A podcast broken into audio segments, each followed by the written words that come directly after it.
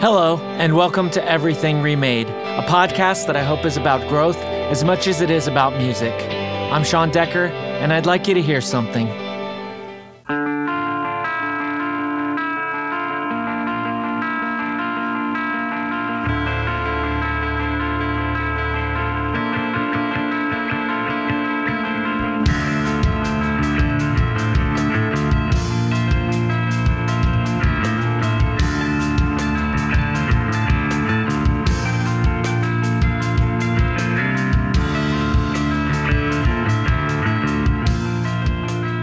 You're hearing And the Hat Stays On by On the Might of Princes from their twentieth anniversary remaster of the album Where You Are and Where You Want to Be.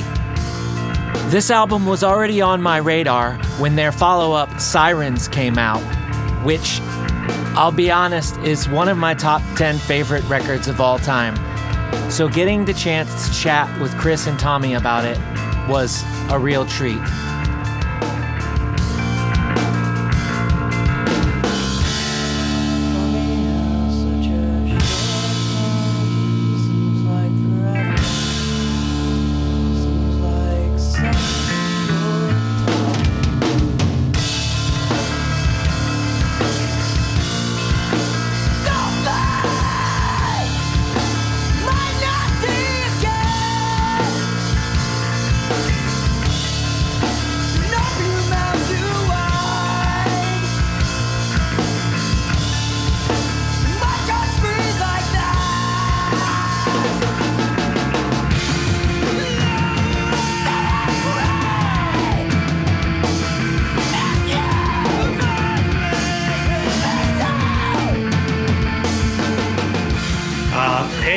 My name is Chris Enriquez. I was the drummer in On the Might of Princes. I was the second drummer.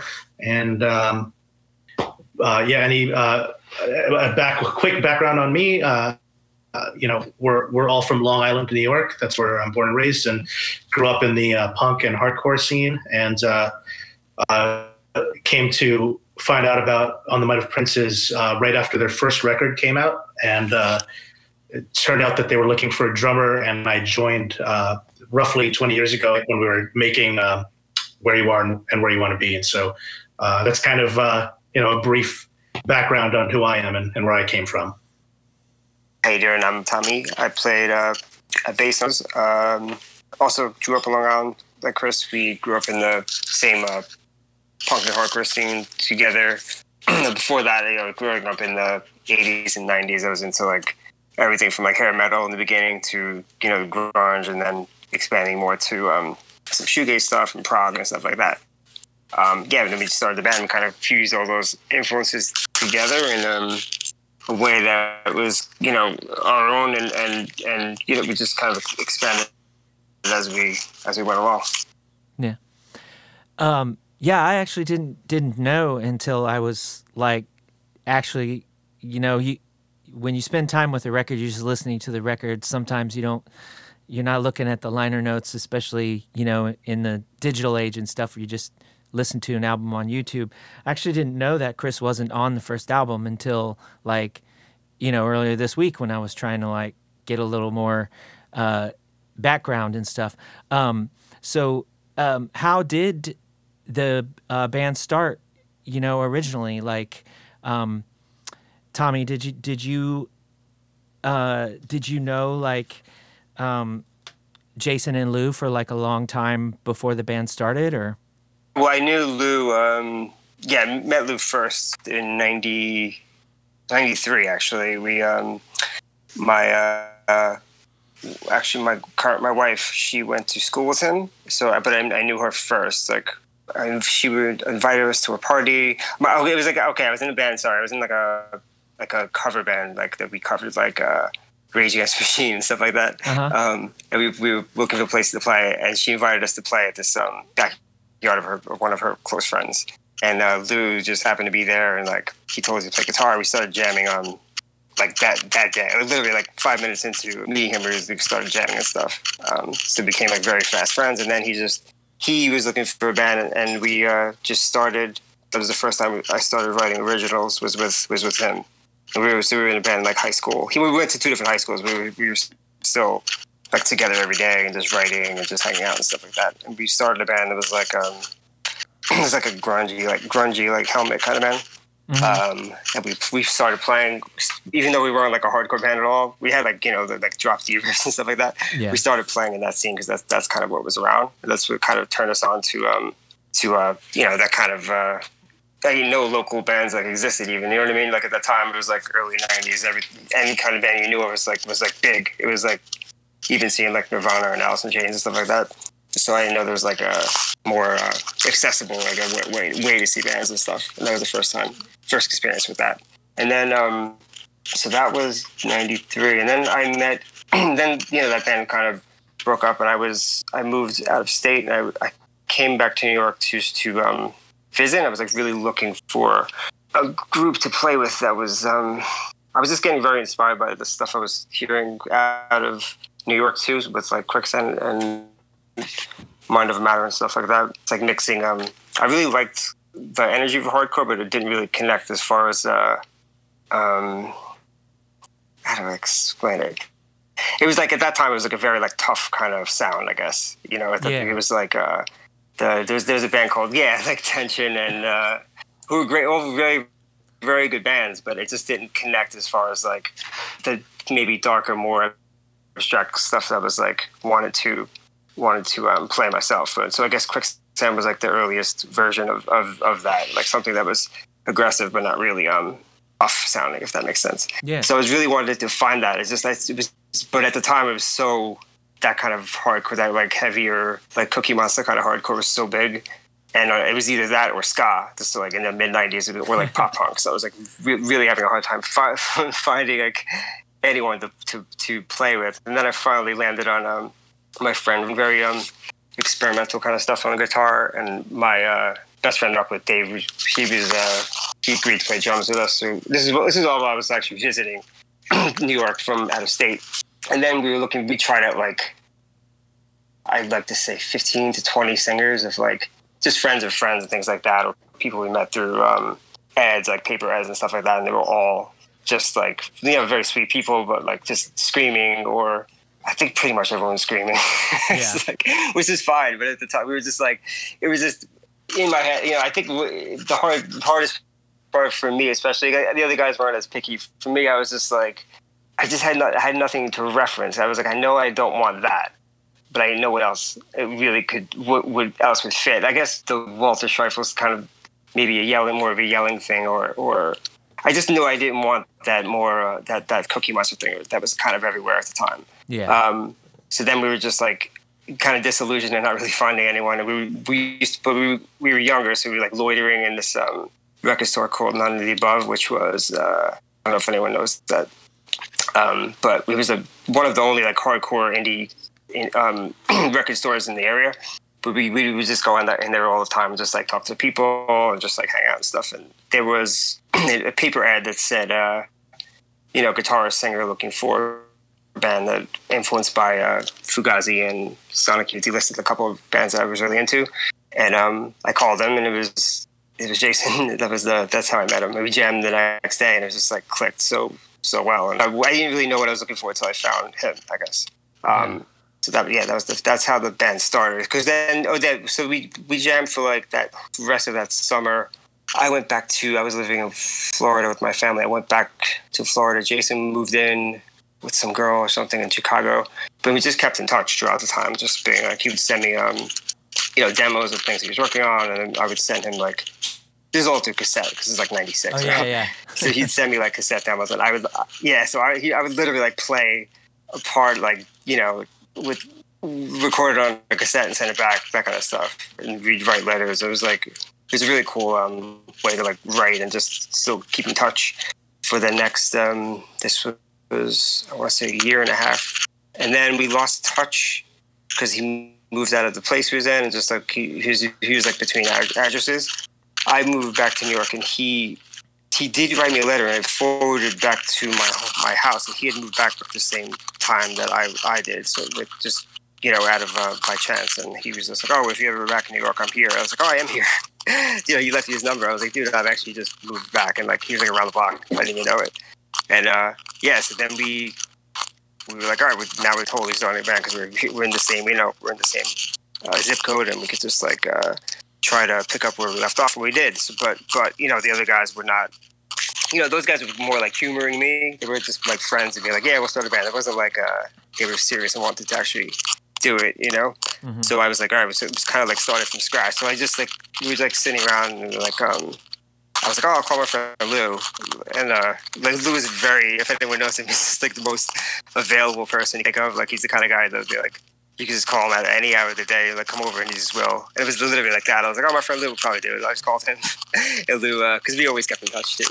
And he literally, he drove over, he was there, he was there like ten minutes, they shook hands. I knew they were both like so um, different as people, uh, which, you know, proved to be, you know, maybe, uh, what's the word, you know, causing some tension later on. But like at the time I was like, I'm not, I'm not, I don't even care. Like they were just like, they, you know, they sh- he showed up, we shook hands, we played that night, I think. We just started jamming and just, that was it. It was just, that was the beginning of um, writing our own stuff, and then we knew we needed a drummer. But we didn't even talk about that in the beginning, honestly, the drummer thing, because we were, the stuff we were writing at that time was very quiet sounding. It was, it was uh, if anyone knows, the first record anywhere in Europe is the, one of the first three songs we did um, together, and that's kind of the the vibe we were doing. We weren't like talking about um, expanding into like a full like rock band. It was a very quiet thing until until Jason wrote a part that was like, oh, we probably, you know, now we could probably should start looking for a drummer. And that became a whole other uh, you know, excursion trying to find somebody that was not taken, because drummers, you know, are very rare, especially good drummers. Um, yeah. And then we went to yeah, we were so that that became a problem. And then we, we I went to go see my friend that I went to high school with. She was playing. Um, Uh, she was playing at a club in Port Jefferson in, in Long Island, and we went down there, and I wasn't so into the band, but Nicole was the drummer of that band, and I was just like blown away by that, um, just how tight she was and her, her energy, and uh, you know, just a lot of ta- just a tasteful way of playing. I was just like watching her the entire time, even though I didn't like the, the band so much, and I was just like, that was just incredible. And I, I didn't, um, I was kind of shy to go up to her as far as, you know, especially she was playing with my my friend, you know, my friend and my, and my friend, I know that, that she was like uh, not the easiest going person in the world. So like I had heard that, oh, she, they're, they're fighting. I was like, okay, cool. Let me just find, um, because I knew the guitarist too. So I got her number and I called her. I was like, look, I know you're in a band, but um, would you want to, you know, my, my the, we went to go see uh, you the other night, and you, you were incredible.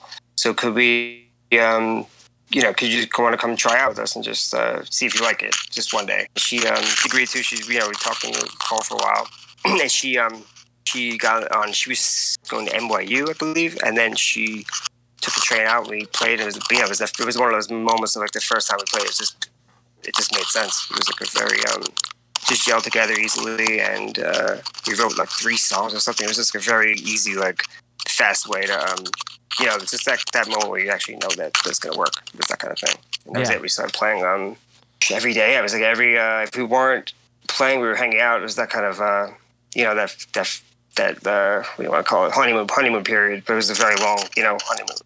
Sure. We probably could have played a show, like, earlier, but we just, like, we just explored, like, um, I think we took maybe, I want to say, six, seven months before we played a show. But it was a very, um, it was just trying to find, like, a sound that, that, that gel. Because then when we... When we started writing with her, we started um, really just trying to find the best of the best of those songs and kind of ditching things. So because songs were coming so fast, that we just we tried to find like the the best like four or five songs we could actually play at a show, and then that was it really. Mm-hmm. Like a long-winded history, and that, you know, that that version lasted for uh, probably like two year, year and a half, two years, and um, you know, just things happened. It wasn't like nothing too dramatic at the time.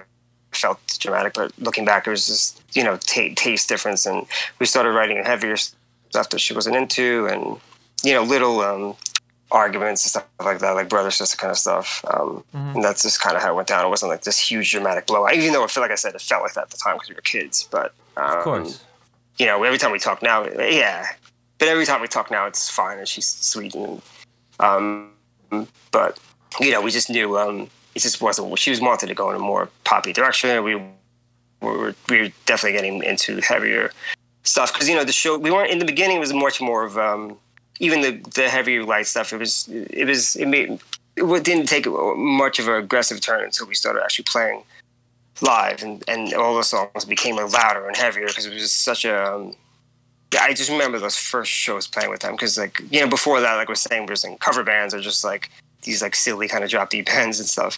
But it was the first time playing a show with them that felt like an actual cathartic experience of, like, you know, um, it was very emotionally intense shows and stuff like that. So those, no, those songs got naturally heavier and more aggressive. And then we just started leaning more towards that as as we were writing, and just that just wasn't clicking with her. So that was that was pretty much it. Yeah. It. And then we had seen, um, played a show, Chris is one of Chris's bands called The Crush List, and we saw him play, and we were just, it was like the same kind of feeling of being blown away and knowing that would click. But of course, like, he was in a band, so every, every time you see me meet a drummer, they're usually in the band. Yeah. Unfortunately. But it did work. You know, we called up, um, yeah, Jason, I think, had like a crush on the singer of his, Chris's band, our friend Jade, and got her number. I was like, dude, give me that number so I could call her and, you know, try to get uh, in touch with Chris. And that was, that was it. Um, and then that, you know, once, so we were without a drummer maybe for a week, and then we just picked up with Chris right away. It was the same kind of vibe of, uh, knowing it clicks. I remember the first show, I'm not sorry, first rehearsal of Chris was very, like, loud and aggressive. It was, like, much more, it was, you could immediately tell it was, like, that missing, um, uh, piece of, like, kind of, uh, how, the, the way we could go to the heavy, heavy direction, but still tasteful and going, you know, alternating between the quiet, light parts, but yeah, we just knew that that that, that aggression is what we needed to get yeah. move forward. And you can totally tell that when you when you um, hear both records back to back, it's like, oh, okay, that's exactly what what we, what we needed. And not, that's not to take away from Nicole's playing or anything like that, but it's just that that's, that wasn't her style to go, um, you know, this big bombastic uh, drums and stuff like that. Yeah, um, the way Chris was, and, and trying to explore different influences, influences and stuff like that. Yeah. Chris, had you heard them before he called you? Yeah, I uh, I, I heard about On the Might of Princes because my best friend showed me a flyer. We were um, interested in seeing The Promise Ring um, at N Y U, and On the Might of Princes was the, I think it was uh, American yeah. Football and, and On the Might of Princes. That was the uh, three bands on the bill. And we saw something on there that said that uh, the band was from Long Island, and we were kind of like blown away um, that a band from our local scene was playing with national bands like that. Seemed like quite, kind of like a, a jump um, compared to, like, you know, what we were used to seeing. So I, I, I looked up the band. They had a full length out, and uh, it was very different from what I was hearing around me. I had already been into that kind of music, which, like, you know, you could, um, when I say that kind of music, you know, Sunny Day Real Estate uh, would probably be a great example of that, or, or, um, Fugazi, Drive Like Jehu. Mm-hmm. Um, I don't know that those bands are the same genre, but I was into that stuff. And so when I heard On the Might of Princes, it, I was like, oh, wow. Like, they're kind of doing that kind of thing. Um, how fascinating. So I was a fan. And then I, I was playing in bands at the time. I was in a band uh, runner-up with uh, Eddie Reyes from Taking Back Sunday. And the, the band eventually kind of, like, morphed into um, Taking Back Sunday. I quit at that point. Um, that was the first time I saw On the Might of Princes and spoke to them. And, uh, and then I played a, a, another show with them again, but at this point I'm in another band called, um, The Crush List, uh, which was a very short lived band. And it was at that uh, time that we exchanged phone numbers. And, uh, and then I found out that they were looking for a drummer. So that's kind of how I came into the picture. Yeah. And, and like, um, you know, Tommy was saying that y'all hit it off, like, pretty much from the first practice. Did now, what were you? Were you just like, "Hey, check out these other songs," or were you? Did you immediately say, "Hey, this is new stuff that we're trying to work oh, on"? Um, you want to take that one, Tom? Um, it was, we we showed him. We we had songs we wanted to keep from Nicole's era. There was, uh, I guess, on Where You Are, there's two of them, and it has his on and. Um, What was the other one? As Long As She Doesn't Smoke. Yeah, those two. There might have been another one. But yeah, those those two. So we knew we wanted to keep them. But the show we did, first show was with all those songs. And then we didn't really start writing until maybe that first couple of shows. Yeah, that, right? Uh, you know, what happened was we we met up. And um, these guys, even though we're from Long Island, lived like about an hour away from me. And so we talked on the phone about how they wanted a drummer. I drove about an hour to meet up with them. And, and we got along really well. Um, I'm the youngest of all of them, so I, I, what I immediately noticed was that these guys were uh, a little more mature than the crowd I was rolling with. They were really nice, and um, when we jammed, um, I believe, like Tom said, "And the Hat Stays On" was probably the first song we played together, and it just gelled. Uh, so personally, on on a on a personal level and on a musical level, everything really immediately clicked. Um, it was one of those kind of magical moments. And uh, it was great. I would say I was probably a little intimidated too, because it, it, at that time it was almost a little uh, uh, taboo to like meet people outside of your own town uh, like that. So like, you know, the fact that I was listening to the band already and had, had watched them play, and now I'm like jamming with them, it was almost like, uh, you know, playing a band that you're a fan of, you know, it's, it's, it's a little humbling and also a little, um, uh, yeah, a little, a little nerve wracking at the same point in time, you know? Yeah. Yeah. My, the first band that I ever toured with was, it was a similar situation. It was this, it was this band, and like, we were a band I was in in high school, was playing shows with them sometimes. And they were like teaching us about like D I Y beyond our town and stuff like that. And then, you know, when I uh, graduated, they were like, hey, we need a bass player. And, and I ended up in the band, and it was very much similar situation. Like, like, well, this is kind of like way too cool to be true, or, you know, or whatever.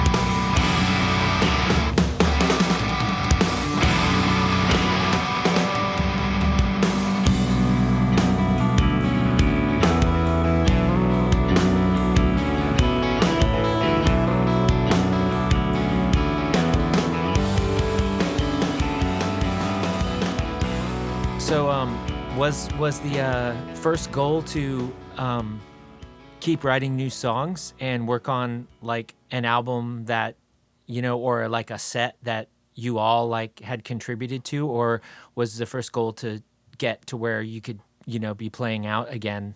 See, we wanted to play right away. That was the thing, because um, wasn't I, we weren't even thinking about record at that point yet. Mm-hmm. Uh, we just wanted to. I mean, we loved playing live somewhere.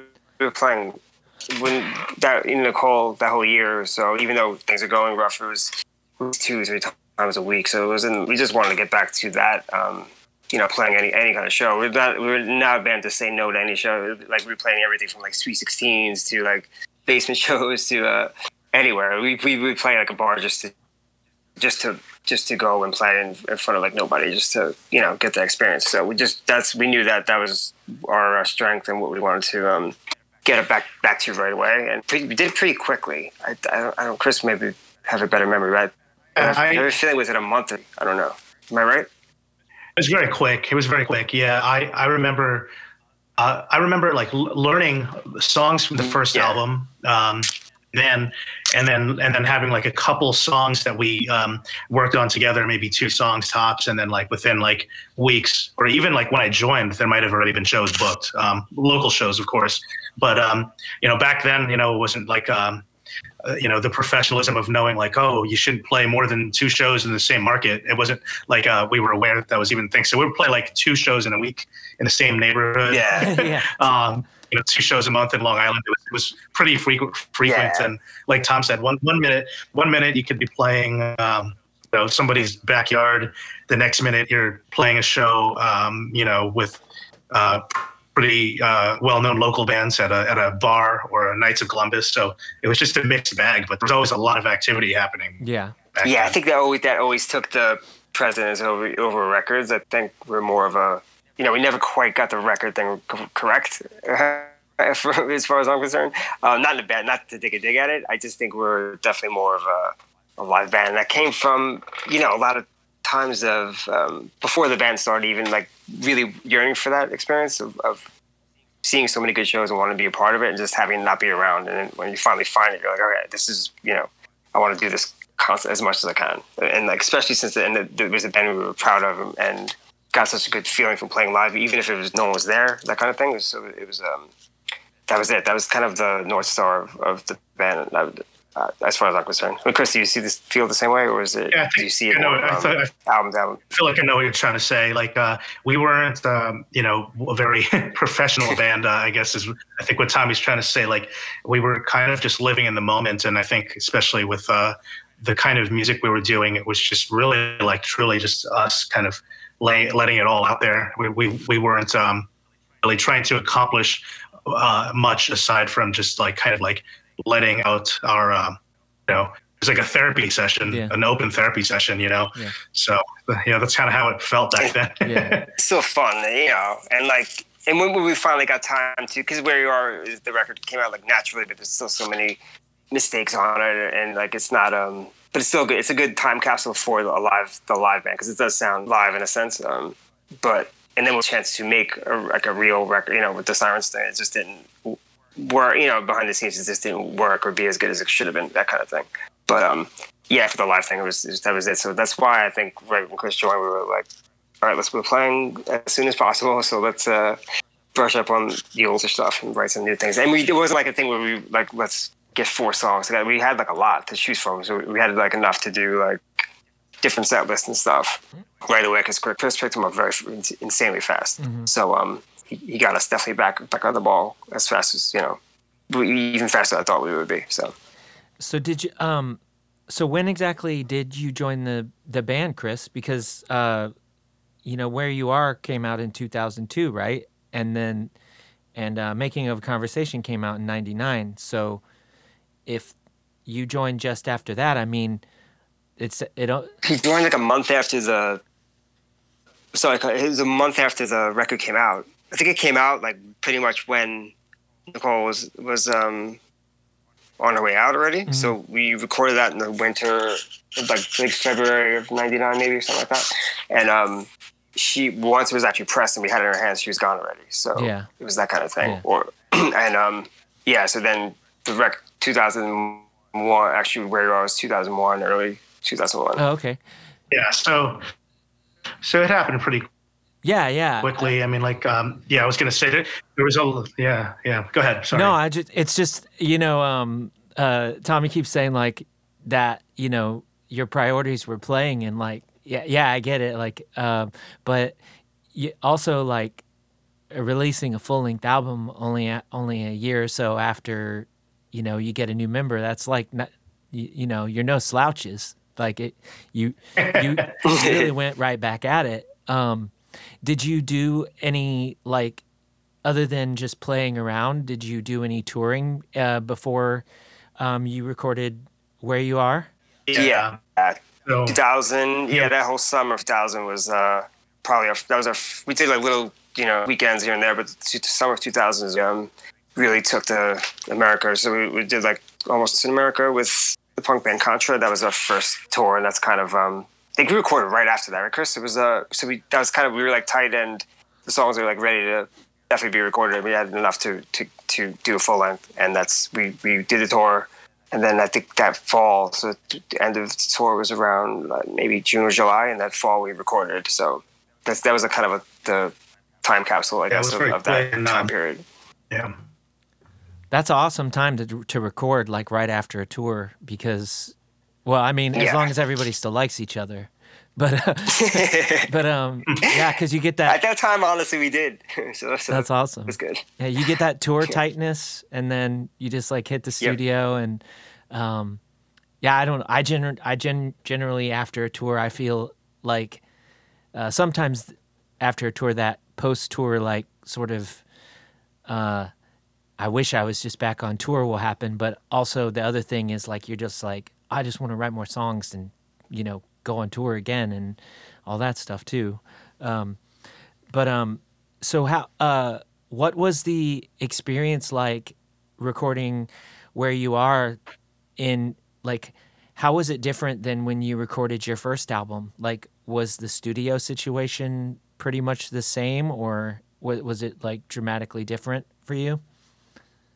It's hugely different. I mean, we'll have, we'll have different takes on it, but from, to compare them, the other one was like around the block, you know, when we did recorded um, Making of the Conversation. It was like in this little weird, like attic kind of uh, studio. It was a nice studio, but it was it was like kind of very small. It was like very, we were very nervous. So like it sounded like um, the record has like a stiffness to it that we were just didn't know what we were doing, kind of thing. And the production quality is not that good, but it, we were so happy to be there. Um, but at the same time, it was like around the block, so it felt like um, just going to work or going to rehearsal. It wasn't like so much of a big excursion like it was to go into Pennsylvania. We recorded Where You Are, and um, Where You Are, like I said, it was just more of uh, I guess it captured that. I think that first the first record, maybe we tried to go for like a cleaner sound, I guess, and um, not knowing what we were doing, it was just more of a, we weren't like loose enough, I guess. But with Where You Are, it was definitely just a it was a loud room, and we were playing a lot of recording a lot of the stuff live, and like in the same room, that kind of thing. Whereas what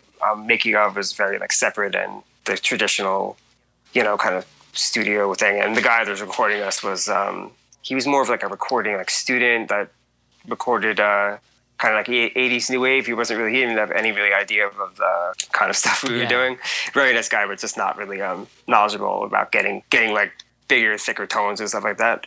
Whereas um, when we did um, Where You Are, they had like the big tube amps there and uh, the right room for that loud uh, volume that could kind of like get off on while you're playing, you know. Um, so that was, I just remember recording Making Of, I was like, everything, everything was so quiet because I was playing by myself, like with these headphones and stuff. And Where You Are was very, um, just the opposite of like, that had a very good uh, live feel to it. So that's the biggest um, takeaway yeah. to me. Yeah. Um, How much recording experience did you have before uh, you you stepped in and recorded Where You Are, uh, Chris?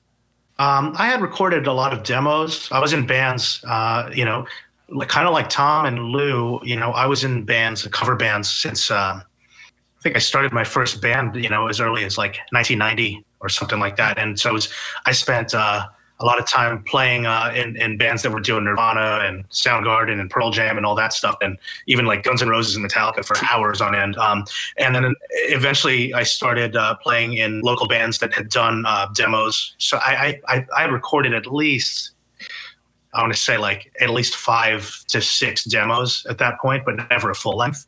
Um, this was my first full length, and it was, it was uh, pretty punk rock, I would say, you know, in the sense of like, you know, having now been doing uh, this for, you know, thirty years almost, at the time, you know, uh, we always joke around. Like there was a song where my bass drum pedal um, literally fell off the bass drum, um, you know, and, and, and, and at no point in time did we think that maybe we should do that take again. We just left it on there. So, so what you're really listening to, aside from uh, the vocals, is um, is pretty live. I mean, if I'm not mistaken, you know, I, I, I don't recall like ever being like, hey, can I do that again? I think there's a lot of like first or second takes. Uh, and, and it's tough to listen to now at my age and, and being like, oh, I could have done that better, or man, the tempo is all over the place. But when I, when I listen to bands that I love from, you know, when I was a kid, you know, if I was to put on like,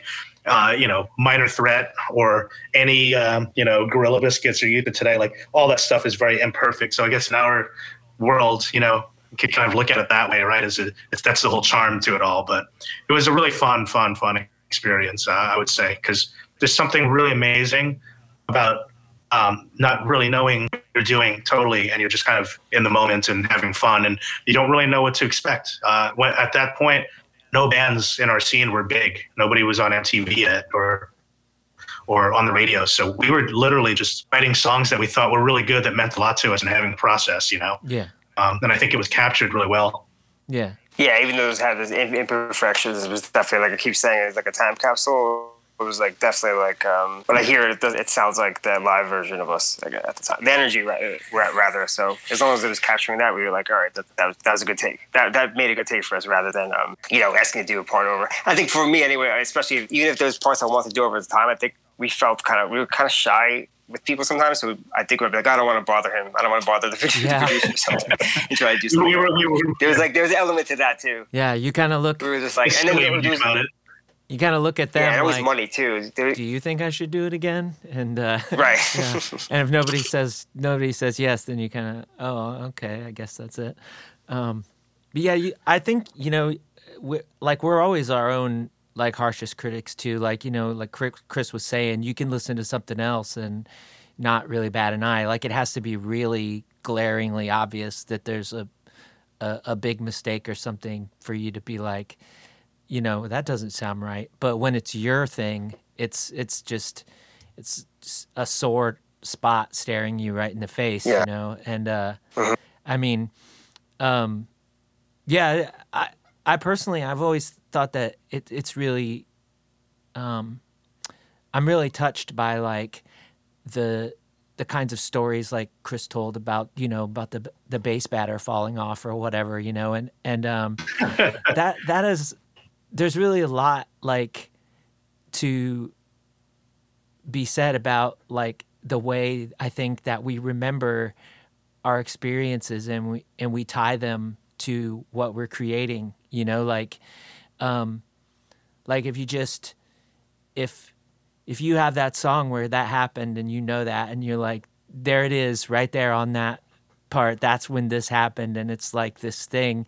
And you think about the people that were with you when that happened. And you like, you just like, wow, that feels good.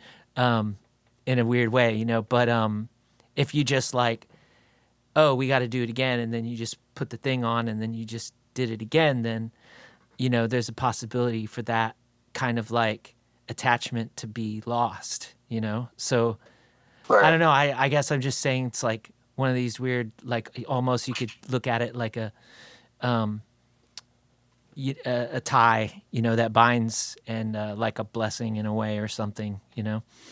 Yeah, that's yeah, for sure. Yeah.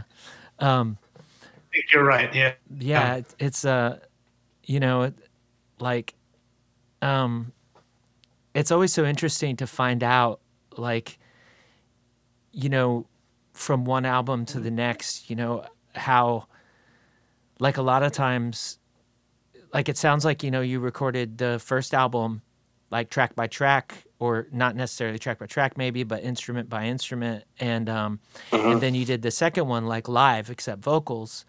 Um, and I always think it's it's usually the other way around, right? Like usually, you know, the band will start out and the recording is just like, the band will be like, well, you know, we don't really know what we're doing. Like we don't feel comfortable doing track by track.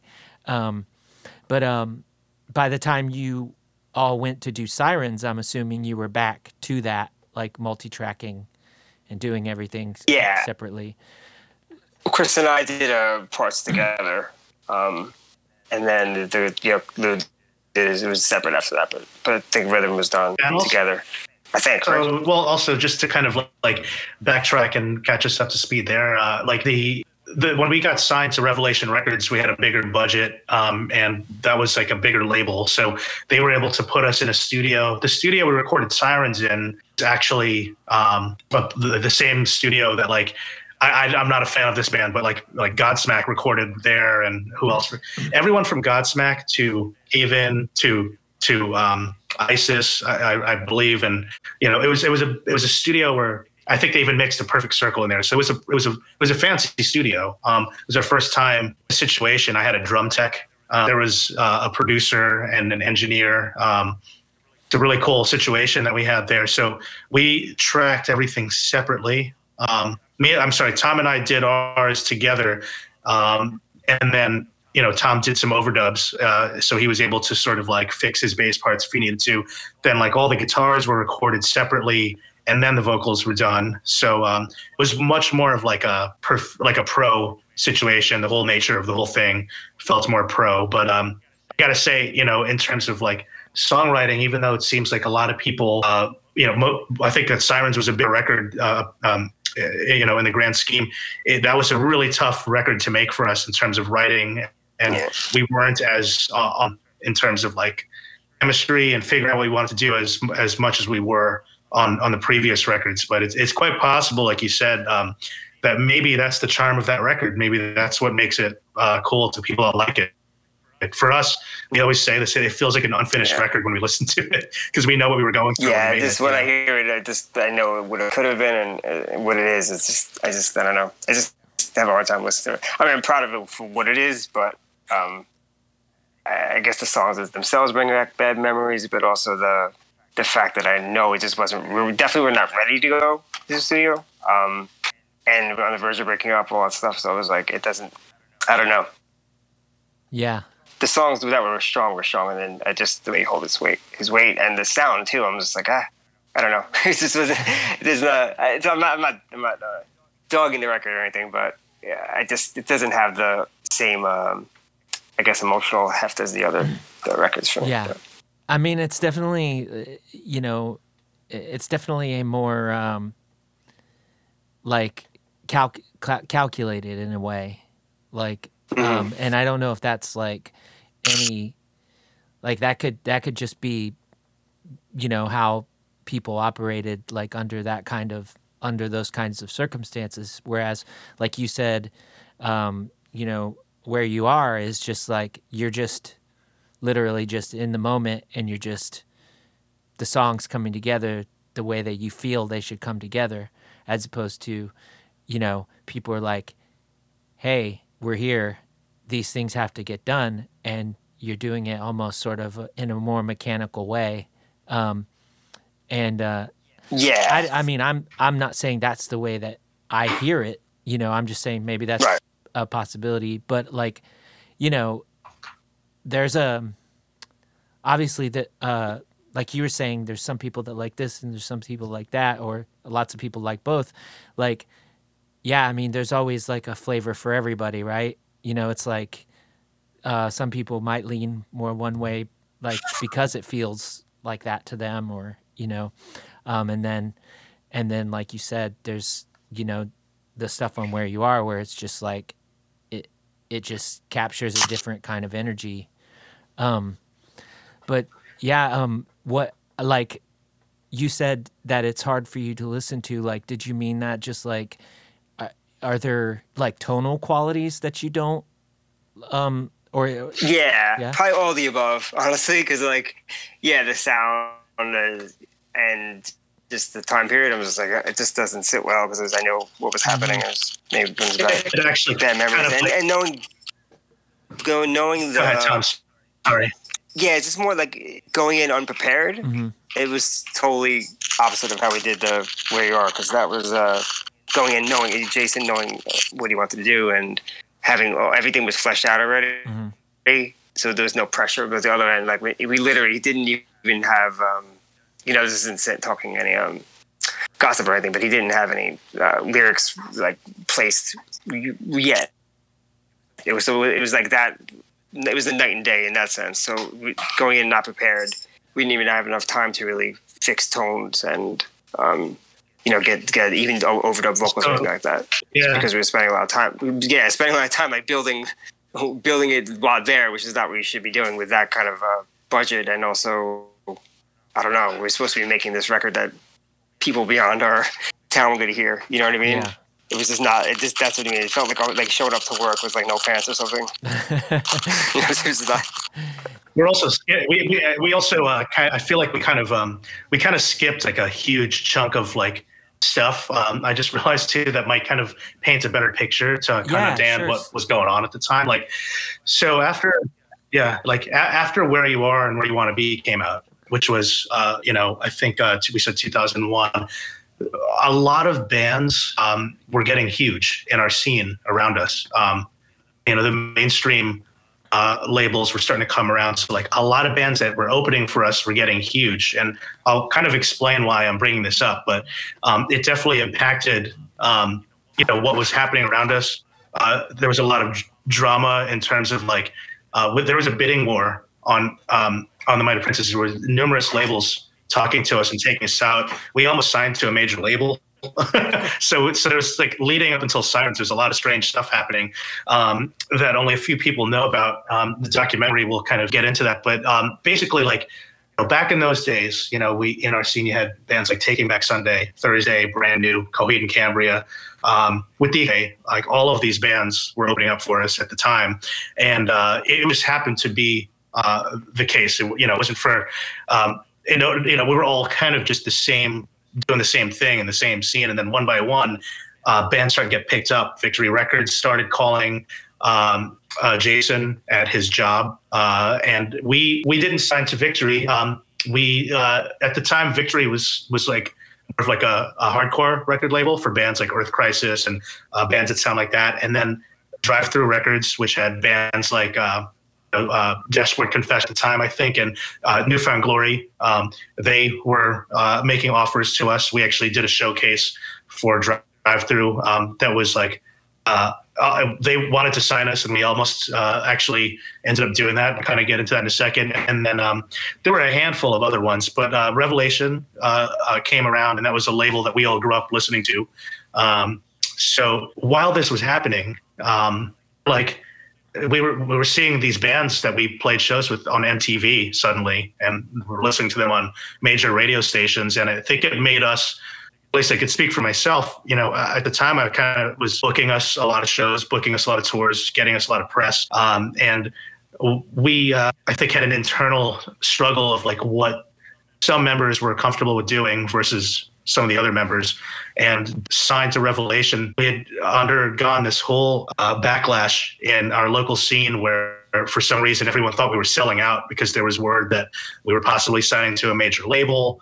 Um, So, you know, we uh, we almost didn't sign at all. We, it was it was it was the last minute when we finally decided to um, sign with Revelation. Uh, we actually would have ended up on Drive Through, but um, and I'm glad that we didn't end up doing that, because we actually had a conversation with them where they were talking about um, trying to change our sound and make it more polished and uh, try to kind of like almost push us in that direction that all those other bands were in. And so. Uh, yes, I don't want to cut you off, but they wanted Where You Are. Sure. That's correct. Yeah, they wanted us to re-record Where You Are and Where You Want to Be with uh, Mark Trombino, um, who did Jimmy Eat World and a bunch of bands at that time. Um, and they wanted us to kind of like possibly restructure the songs and add more choruses and change the cover of the record. So the history of the band could have changed right then and there. But uh, without naming anybody, there was a band on that label that had issues with us. And we actually drove out to L A uh, and booked an entire tour around signing to a major, and then got um, denied pretty much as soon as we got there. Um, you know, they were like basically like flipped on us. Um, so after all the drama we had endured, we had gone back home to Long Island, and uh, and um, I'm glad we signed to Revelation though. But like I said, like by the time that happened, like we there was a, there was a lot of defeat going on, um, and I think we were trying to hold on to some excitement, but it was just a lot of turmoil. Um, unfortunately. And I can hear that when I listen to our record. And like Tom said, like Jason didn't even have lyrics once we, um, when we entered the studio, he, he was writing, he had some lyrics. I think we had like two songs, uh, pre-production demos done, but I remember him sitting there with a notebook, just figuring out what to do while we're in there. And and we broke up shortly after we, uh, put yeah. out that record. It's like less than a year after that. Yeah. I mean, the band had four, you know, we were four very distinct people and contributed a lot to, you know, each of us contributed so much to the band musically, but, you know, it wouldn't have been, if we had a different singer, it just wouldn't have been the same, you know. So he was definitely the driving force of um, the way it, it sounded overall as far as uh, the emotional vibe. And anyone that saw the band was, you know, rightfully linked, you know, took took comfort in watching him play and stuff like that. Um, so to have him being confused about what he want, you know, the sound he wanted, and definitely not being as driven as he was when he was doing Where You Are, that that really took the the wind out of the sails uh, for me. I, I'm looking back at it now. At the time, you know, it, it was hard to see, but looking now, it's, I could kind of see that that was, you know, he was more focused musically and and didn't have so much, so many um, uh, internal problems as he was having at the time. I think it would have definitely gone smoother. You know, because during Where You Are, there was definitely there was turmoil, there was stuff going on in all of our lives and stuff like that. But the fact that he was driven and focused was made the band smooth sailing. But when he was, he was not, it was definitely, it was, the anchor was just not there. I think you know what I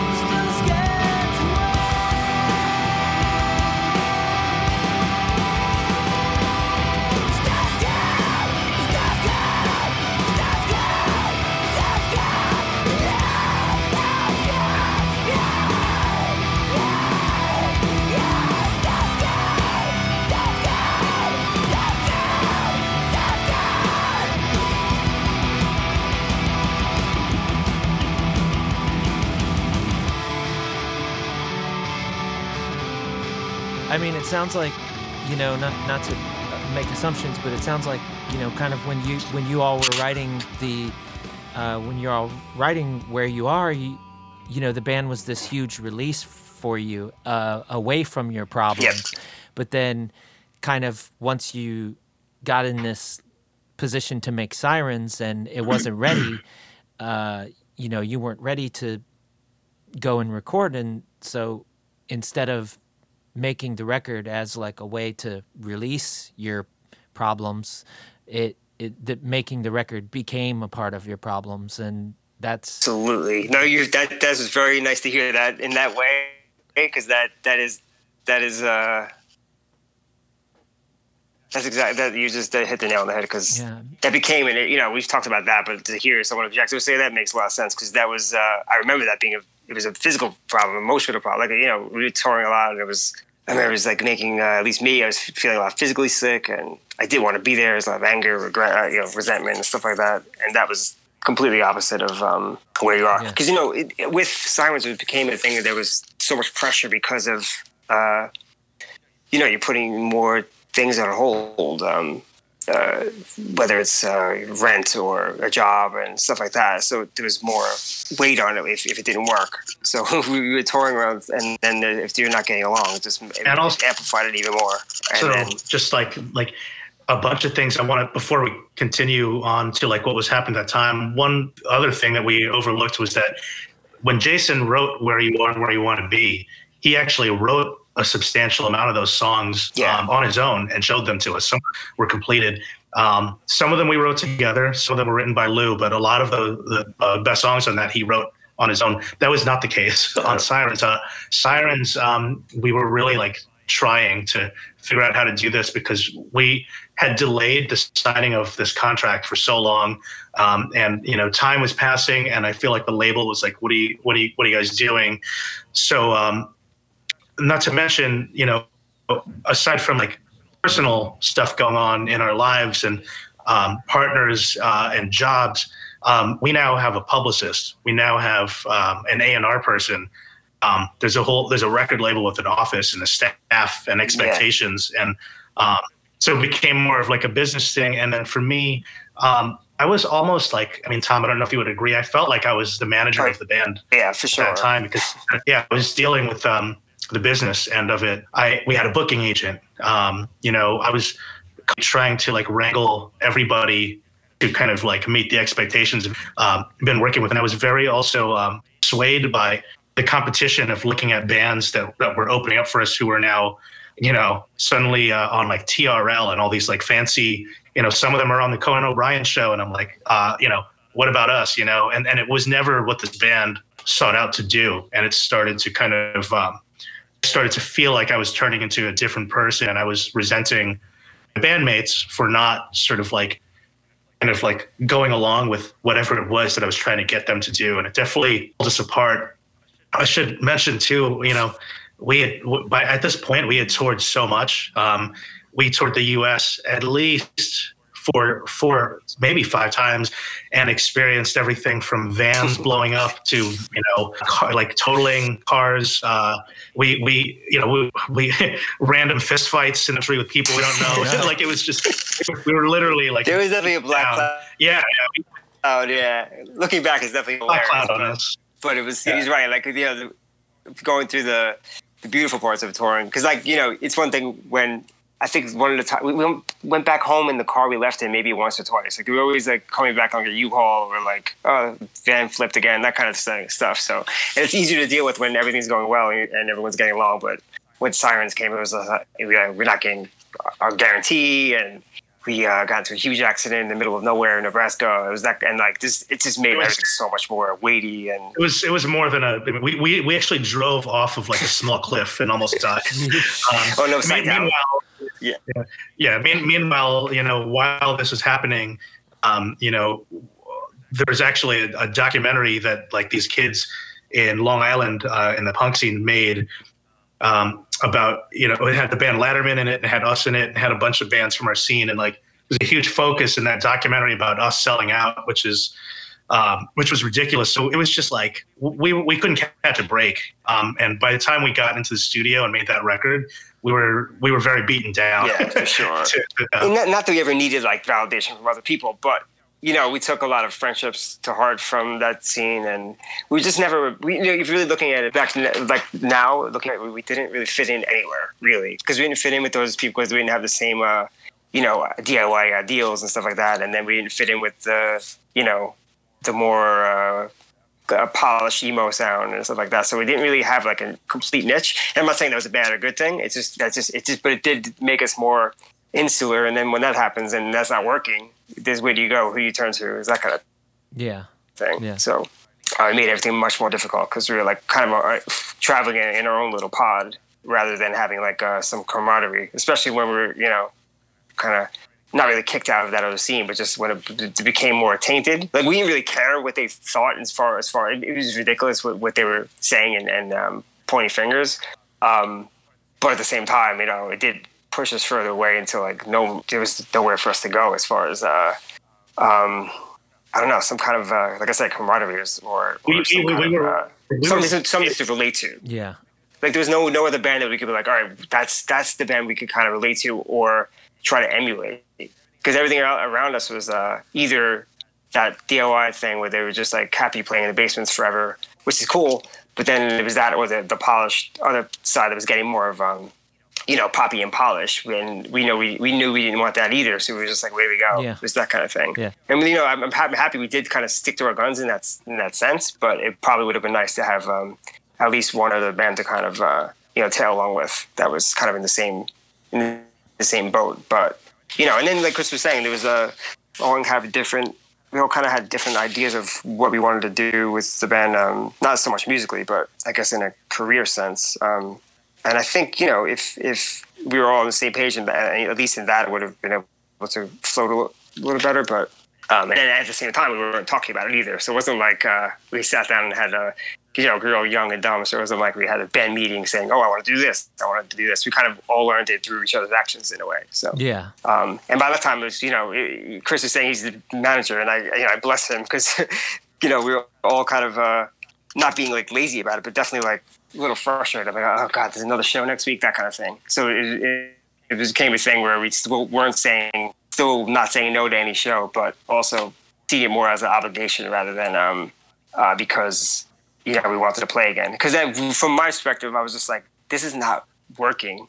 And I know it's not working. I know I don't want to be here. I want to talk about it, but I'm not talking about it. And at the same time, Chris is, you know, accelerating the um, wanting the band to get bigger, which makes sense, since I'm not, not faulting him for that, because he didn't know I was thinking, you know, thinking what I was thinking. Uh, Jason's having his own problems. Lou's just being Lou, and, you know, totally fine. So it's like... Um, So with that, all that happening, you know, it was just no one was really steering.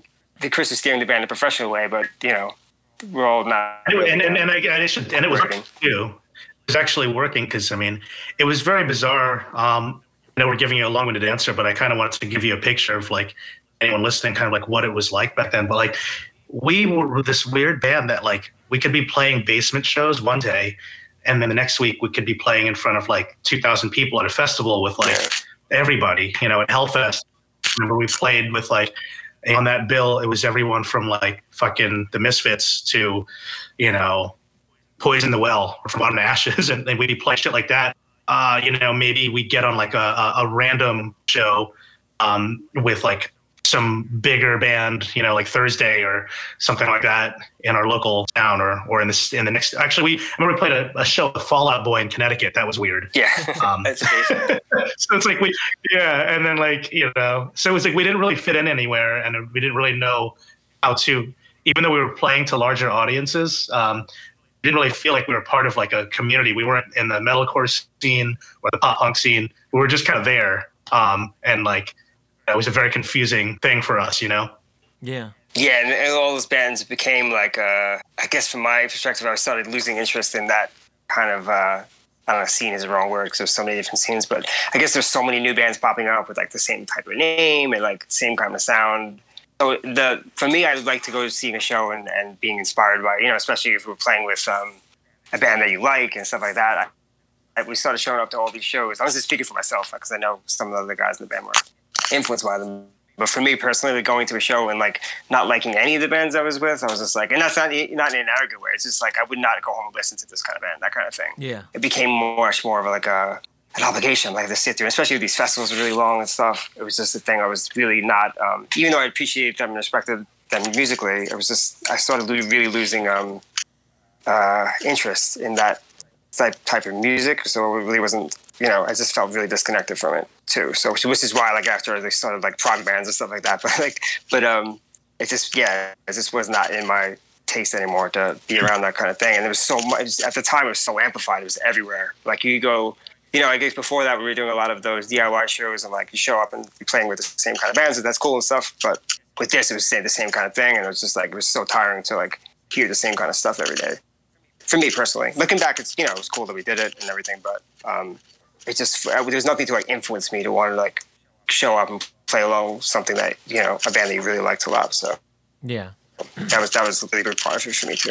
Yeah. Also, I mean, I don't know what the what the situation might have been like at some of those shows either, but sometimes it's it's just, it's different if if you if it's bands that you knew beforehand and you show up and you know you've looked forward to seeing your friends and whatnot, and then of course, like you're you know you're talking about big packages, and sometimes like there's different, you know, people are on different levels. Like um, I'll use the word ego, and I don't mean that in a disparaging way, but you know right. they are on different levels, like as far as ego goes, and uh, it's it's not.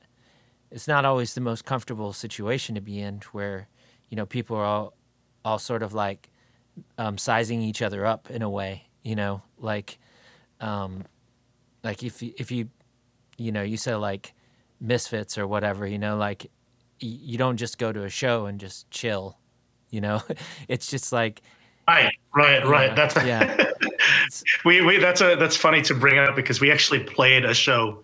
With we actually somehow got on a show yeah. with the Misfits that wasn't at a fest, and uh, they showed up and thought like, well, their crew showed up and thought that we were. no, we were outside smoking. We were outside smoking, and like they showed we up and started handing us, handing us stuff. We were like, okay, who just started bringing it? Yeah, so we started like we started actually like like bringing stuff in until we figured out what they were like. I don't think they know that we're a band that's playing this show, um, and. uh You know, I had a. Can I tell a quick story oh, about yeah, that? That's one of my favorite stories. Yeah, yeah. Good. Funny one. Go on. Um, I mean, it's just kind of a great pivot for, for bringing that up. But we were backstage. Uh, we just played. I don't expect the Misfits to watch us. You know what I mean? Right. Uh, the the lineup for the Misfits at that moment was pretty wild. It was Marky Ramone on drums and Dez from Black Flag on guitar, and Jerry Only was singing and playing bass. So I had Marky Ramone backstage. Um, sunglasses, the Ramones haircut, the leather jacket, you know, very iconic. And I, I just went up to him and said, hey, man, it's really uh, um, amazing to share a stage with you. It's an honor. I didn't really want to take up too much of his time. And he had a Sharpie ready to go, took it out of his um, leather jacket. And I remember he took a bar napkin, uh, autographed it, and kind of threw the napkin at me and walked away. That was what um, it was, that was pretty awesome. He was just like an like autograph robot or something. Yeah, I guess when you're in the Ramones, you just get used to that after a while.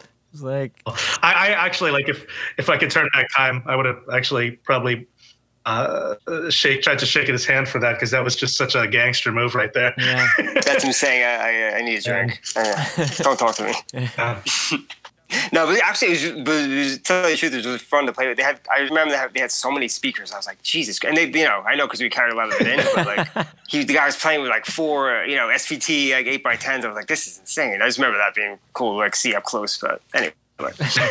But yeah, the ego, yeah, the ego thing was definitely, yeah, like you're saying, it's, it was different than, that was obviously very different than going to some basement, you know, two weeks prior, which I'm sure that happened. So I mean, it was it was it was pretty it was pretty nuts. I mean, like, like yeah, uh, it was like it was the extremes of of both um, ends. Like there were there were I'm, I don't want to name uh, anybody uh, because I'm still friendly with some of these people, and they were young too. But I remember bands like rolling up to venues in limousines. Um, you know, it, it got to that point. And like I also remember, um, and then there was like bands that only wanted to play in basements, and we were friends with everybody. So it's like, you could never win.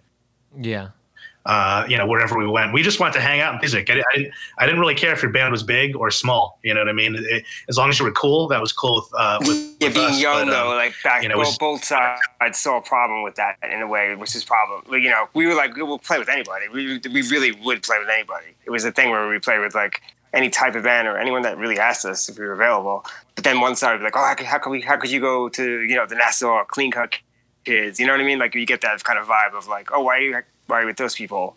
It was a weird, like, high school cafeteria kind of thing. That wouldn't be like that now, but when you're young and, you know, it's seen in that kind of uh, context, it was kind of annoying because I was like, you know, I just want to play with any. We just love playing, so it wasn't a thing that we are uh, second guessed if someone asked us. It wasn't like, you know, we're not we're not cool enough to play with them or too cool to play with them. It was never, it really was never like that. And that was probably part of the downfall too, because there was no uh, no strategy. Right? Yeah, yeah, exactly. Yeah. Exactly. Just, yeah. Yeah. Exactly. I mean, like, it, like, like, like playing in bands now, um, you know, it's a little different because you see, it kind of is. It's it's it's an entertainment business, no matter how you want to look at it or not. You know, it's just, you know, one thing's Broadway, the other thing's a metal show, but it all is the same thing at the end of the day. People are paying to see a show, and you kind of want to have a strategy. It's like anything else. We didn't have a strategy. There was no strategy at all. Yeah. So, yeah. You know. I mean, there were bands like that, I guess, in the... We weren't the only band to ever be like that. There were bands like that that maybe did it in a way that was more, um, I don't know, professional is the right word. But, you know, there were other bands that did that. It's just that for us anyway, there was no reference point of like, how how, how could we do this and, and survive at the same time and not, you know, kill each other or, um, I don't know. We were, even like professional minded, like it wasn't like if we went to, to once ran along and, and we, we had a guarantee. If we didn't make the guarantee, we just kind of shrug our shoulders and walk away. We didn't really have like that like advocating voice to be like stick up for, you know, stick up for what we we were entitled to, you know, because yeah. saying it's the entertainment business and he's right, and we weren't really compensated in that way.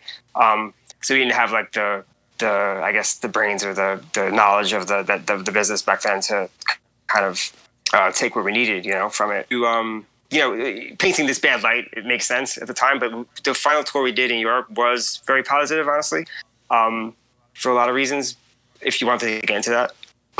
Um, but going over there, you know, we were um, taken care of by, it was just a different kind of thing to finally get out of America. And, and um, it gave us a, like a last jolt of uh, excitement and positivity to kind of be over there. There was still some of the same problems happening, but the fact that we went over there and like seeing that people were into the band, we didn't really know. We didn't, it wasn't like, you know, internet's so big here, we can kind of see where your streams are anymore. Kind of surprised that people were into it and the venues were taking care of us, we were getting tea and stuff like that. So that kind of that kind of gave us a one last, um, you know, positive uh, note before we uh, broke up when we got home. Yeah. But was that after you recorded Sirens or or like? Yeah, it was. It was linked to this thing. We did the Sirens, and then we did uh, that kind of really bad tour where Chris was saying we flipped the van and stuff. Um, mm. We knew we were breaking up, and then we um, went to Europe that two thousand four, like around March or so, and for almost a couple of months, and. Um, Yeah, that was a, that was a very very good tour, especially since the tour prior. Like I'm saying, we, we crashed the van, we weren't making the guarantee, we weren't getting along. Um, almost woke up on tour. It was like every kind of, kind of bad thing that could happen um, was happening. It was just not not a good environment to be in. Yeah. Um, and then uh, going to that that you know lighter side of Europe and being appreciated and and you know it was just a very completely different. Uh, scenario and be like the taking you know the professional thing. If we were, were smarter in that sense and were willing to fight for that kind of thing, because you know uh, a lot of people wanted to see us in certain areas and we weren't really capitalizing on that like we should have. Maybe if we did, we would have seen more of a uh, some reason to keep keep going. Because it's one thing to to to to not believe in what you're doing, show up in a place and and and you know people come to see you and if they don't give you a guarantee, it's like. I don't know. I feel like it could have it could have given us some kind of um, reason to keep going, and maybe it could have healed a couple yeah. of things. Who knows? But. Yeah, yeah, yeah. I think also, like, like uh, Tom was saying, like I think we, I think he brought that up because you know we we probably weren't acting very professional because we weren't being you know what was around us wasn't very professional. I mean, we we were going to shows and not always getting paid what we what people said we were going to get paid. Um, you know, we were pretty much like self-managed, so we were trying to deal with that ourselves, and then. Before we broke up, we got really lucky and got this European tour offer, which um, was the most professional thing that we ever got to experience at that point. Um, unfortunately, um, you know, it, it happened very late in the band's career. Um, but, you know, we were also fortunate to at least get sort of like a little glimpse of what that life uh, was like, which everyone around us was experiencing. You know, we, we were flown over. We were um, paid generously. We had a driver. Um, in certain, in a certain part of, uh, when we were in Italy, we had a translator that was, um, tour managing and working with us. And, uh, we got, uh, we got fed three times a day and the whole thing was, was, was kind of like the dream. Um, and you know, when we weren't playing festivals for thousands of people, we were headlining shows at clubs where, you know, a couple hundred people were showing up and we couldn't believe that people knew who we were. And we were there for a good month or so and came home. And it was the first time we ever actually made money to split up uh, between the two, between the four of us. But um, I think most of us knew even before we got on that plane that, you know, that that, that what we were probably not going to be uh, continuing as a band uh, when we got back. But we just wanted to sort of at least have this last final experience. And it was it was really beautiful. Um, and that was, uh, yeah, yeah, two thousand four. Yeah, every so, time I look you know, back. Not yeah. too long. When we look back on that, it's such a... glimmer of uh you know sunlight in this really dark year of things, and um seeing like yeah being taken care of in that sense too was like you know we I saw someone you know our driver actually at the time the one time that someone tried to not give us our guarantee he, he came out and gave, uh, you know, he would give the money to the driver, and like I think he gave him like, I don't know, I don't remember what it was, but he just handed it back to him. He's like, bring this back when it's the real guarantee or something. Oh. So like that's something we never, like, none of us would have would have done. No, yeah, he did yeah. that. It was like, yeah. so yeah, I mean, we were just always kind of uh, accepting the negativity so much. I think that that's the biggest, one of the biggest uh, things I kind of look back on. Like, oh my God, we just kind of like just took what was there and never really like, you know, we like imploded, but we never like complained outwardly like we should have. We're never like our own advocates when we should when we should have been, I guess, um, in a lot of different areas. And that one especially, like the guarantee thing, we were just like, okay, you don't have it, that's cool. And just like leave and like, you know, pinch pennies to buy a pizza or something. Yeah. But like, well, uh, you, you know, if I, it's like if you go, when you go to work, do you leave without getting paid? You know, so yeah, um, we. No, I, I know what you mean. Yeah. So, we're looking at it that way, and we should have, because because of, you know, all the hard work that we're putting in, you know. Sacrifices so. too. Yeah. yeah. yeah. Uh, Not that everything's about money, but when you're, you know, it just made that much. It made the situation that much harder. Yeah, when you're when you're sacrificing things and quitting your job and your vans are blowing up, you know, up. leaving relationships and stuff like that. When you're sacrificing that much, yeah, when yeah, your vans are blowing yeah. up and like yeah, it's, and if the band, and then on top of that, if the band itself is not working, it just makes everything. I don't yeah. know. I don't want to turn this to a, a complaint. No, I, I understand. So you know, after you come back from Europe, um, and it's pretty much like the band's run its course. Um, obviously, like, you know, y'all y'all moved on to um, other other things. Like I, you know, um, play. You know, y'all moved on to other projects separately and stuff. But then at some point, you know, y'all decided you would play a few more shows together. Like, how did that happen? That was um, I could I could speak to that because I was uh, when you know when we did break up originally. I mean, Jason, this is not a, a secret, but he was, you know, just not in a good way. Um, you know, mental problems and physical problems, stuff like that. Mm-hmm. Um, some substances and things like that. So that was happening right when we were breaking up, um, which is, you know, part of uh, a big chunk of the reason why we're breaking up, besides everything else. So um, I just know I didn't want to be around that anymore. Not necessarily him, because I loved him, but I just, in the phase of my life I was in, I was just, just really trying to get away from, you know, that kind of negativity. I just couldn't handle it, you know what I mean? Mm-hmm. Um, especially being around it so much when I didn't want to be. Um, so then there was a point where I heard he was, just through mutual friends, that he was doing better. Um, and I just reached out to him. You know, I, I started, it was like maybe, I remember two thousand four, so two or three years later, I just started seeing like, you know, I, I think it was in one night in particular, I was just like, the man thinking about it, because, you know, at that point we had been, you know, the band started like ninety-six roughly. So I put so much time into it, and I was just like kind of feeling, not necessarily nostalgic, but a lot of regret of having to go down that way. Because I remember just being really wanting, that was kind of the idea in my head as a kid. And as a, around that time I was searching for a band, was to really be in a band like that. You know, I remember seeing a Fishbone when I was um, a teenager, and that like, kind of energy, the communal energy, and Uh, just that something that made me feel really good. I always wanted to be in a band like that, not really like Fishbone musically, but something that could like uh, feed off the the people watching you and stuff like that. And then having that not be there anymore, and knowing all the work I put into it, I just started to feel a lot of regret, and not um, and the, the fact there was no real closure to it, I guess. Mm-hmm. Uh, so I just reached out to him. I was like, you know, I heard everything. Um, not so much. Um, it wasn't. No, I remember being like, actually when I did.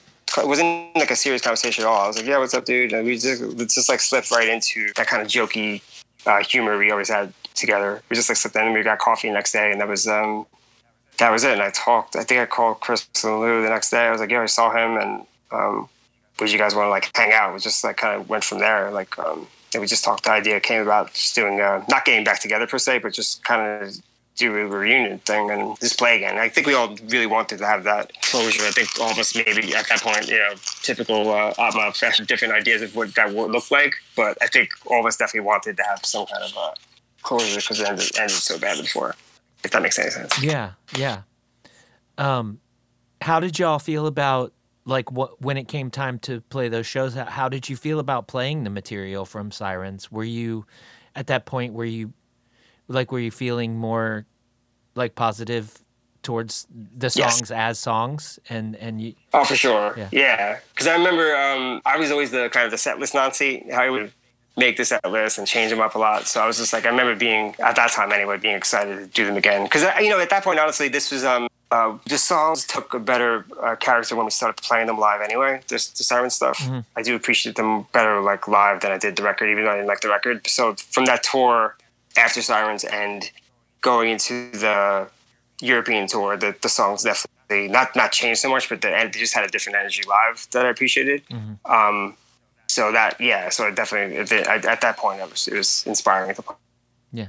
Them and stuff, and it was just inspiring to play with the guys again, because you know we've done other things after that. After each of us did something else, um, after the band broke up, but to be in the room with them again and have it flow easily, and knowing we, they, you know, there was no more um, bad blood or anything like that, and to be, be able to heal it and not have to worry about uh, you know deadlines and uh, all this other stuff that was kind of uh, you know tearing us apart. It was it was nice to be able to do that and. And, and have people be interested. You know, at that point, it was three years. And um, going from, and had a following at the time, we didn't know if it was going to be a, a thing where people want to see us again and stuff. So at least for me, it's just like, you know, people come when they come. But it, it turned out to be a thing where, where it was, uh, you know, people people, people showed up. People came from other countries to flew to go see us and stuff. So it was, it was really inspiring to do it again. Yeah, definitely. That's awesome. And the response was really good, too. So it was, it was a lot of, it was a lot more positivity I felt when we did those reunions than we had felt in many years, probably not since, you know, yeah. the Where You Are era. It, it felt right. Yeah. Um. So yeah, you, you you've mentioned before that it, that it is like the twenty, you know, it's like the twenty year anniversary of Where You Are. Um. Is now wasn't there um wasn't there just a repress of that? Are you pressing that again? So the uh, so the, that album was um, repressed several times. Um, it uh, the the recent repress was uh, really exciting because Dead Broke Records, which is uh, Mike Bruno from the band Iron Chic, old friend of ours, uh, repressed it on different colors of vinyl. Um, it was also remastered, and then there was a repackaging. So uh, you know, for vinyl collectors and people that are like diehards, I think that was. Uh, really exciting for them. And when we saw the success of the first run um, of the, of the, whatever colors uh, were part of the first run, there was like three colors. Um, we repressed it again. Um, so uh, then we put it out on three other colors uh, that sold out. And, um, you know, we, we're, we're big on, you know, if people still into the band, I, I love, uh, you know, I love I love a lot of bands that are broken up and, you know, the the preserving of a legacy. So we we, we thought, oh, okay, well, you know, let's keep going. And we, you know, we put out a, a repress of some old T-shirt designs. And, you know, there seems to be a, a bit of a resurgence of interest. So we're we're trying to keep it going as much as we can. And, uh, you know, hopefully we'll be doing more of that with the uh, other records uh, in the uh, in the future sooner than later. Fingers crossed. Yeah. Yeah, that that'd be great. I think. Yeah, I mean, um. Some friends of mine were definitely, uh, when one of the represses went up, they were talking about, you know, they missed like whichever variant that they wanted to get and whatnot. And, uh, you know, and, um, you know, it's, I'm sure that you all get tired of hearing about like, when is Sirens going to be repressed and, you know, and stuff like that. But so, yeah, I mean, there's, you know, uh, people, I think people are definitely still, you know, looking, looking for, um, Uh, represses and, you know, more info and stuff from y'all, um, which, you know, brings me to, like, the documentary that y'all have been working on. Like, um, what can you tell us about that? And, um, like, what uh, w- like what stage are you at in the development of that? It's uh, it's still really early stage. You know, I gotta, I gotta thank everybody for donating that, by the way, because it's totally uh, crowdfunded. Okay. Um, and I uh, am just sort of uh, getting in, you know, we're, we're, we're, we have the whole, we have all the footage um, compiled. I mean, there's still more coming in, but we've gotten uh, so much overwhelming footage uh, from, from people all over the place, from, uh, you know, shows, rehearsals where we didn't know uh, friends that were there had cameras on, and um, even hangouts that we didn't even know there were cameras on. So um, in terms of like what stage we're at, it's still very early stages, you know, um, I had uh, my friend who's uh, editing and, uh, you know, putting it all together as I sort of produce and direct everything with, uh, you know, when I say that, I mean like taking timestamps of interviews and, uh, you know, where to put, uh, we had like, we had the first fifteen minutes of the documentary were done, which took about thirty hours. And then, um, and then I took a look at it and, and, and decided that I wanted to change the whole thing. So, you know, it's definitely a, a, a long, long process, but my goal, my goal is to, um, is to make sure that this gets done by the end of the year, uh, no matter what. That's that's really like what my goal here is. And then uh, my hopes, you know, is to have uh, have it out, you know, by so like I want to finish it by the end of the year, and I want to have it out by early twenty twenty-two, um, at the very latest. And um, you know, if, if the world is in some kind of normal place, you know, I'm hoping that maybe we could have an event where we show the film, you know, here in New York. Uh, where we all live, uh, you know, there's there's a lot of cool places that have been playing music, uh, films, and things of that nature. So, you know, it's still a long way, but uh, w- once it's out, I really can't wait for people to see uh, the footage that we were able to um, get our hands on, and it's going to be really cool. That's awesome. Um, before we take off here, is there anything else that that um, we didn't get to talk about? I'm sure there is, but it's not. Uh, yeah, I mean, it's, that's what. Doc- yeah. But like the documentary is a, is a good, uh, um, you know, for all those missing pieces. I guess it's a really good uh, way to kind of explain parts of the band that maybe people didn't know about or stuff like that. So that's, I think that's that's a more positive thing about it. You know, just to hear the stories, not so much as the gossip stuff, but just like, you know, where it came from and just kind of our side of it, since we were so silent at the time, um, and not like these big personalities. I mean, Jason was a little bit, but. We, you know, there, there's a lot of, that people don't know, and it would be good to kind of, uh, you know, oh. cover those bases, I okay. think. Yeah, yeah, have our story be told. Um, yeah. Yeah, I mean, the la- the only other thing that I would say is, uh, you know, um, there is going to be other stuff coming out, you know, that we'll eventually be able to let people know about in terms of, like, represses, um, you know, um, rare uh, B-sides and things that were recorded, um Uh, that, that people may have not known about. And so we're, you know, sort of just like trying to navigate some of those things. But uh, you know, luckily, I think we're going to still be able to release uh, uh, more stuff for, for a band that has been up for, uh, you know, for so long. I, you know, it's it's it's going to be, uh, I think, exciting for anyone that still um, is interested in, in the band. So, yeah.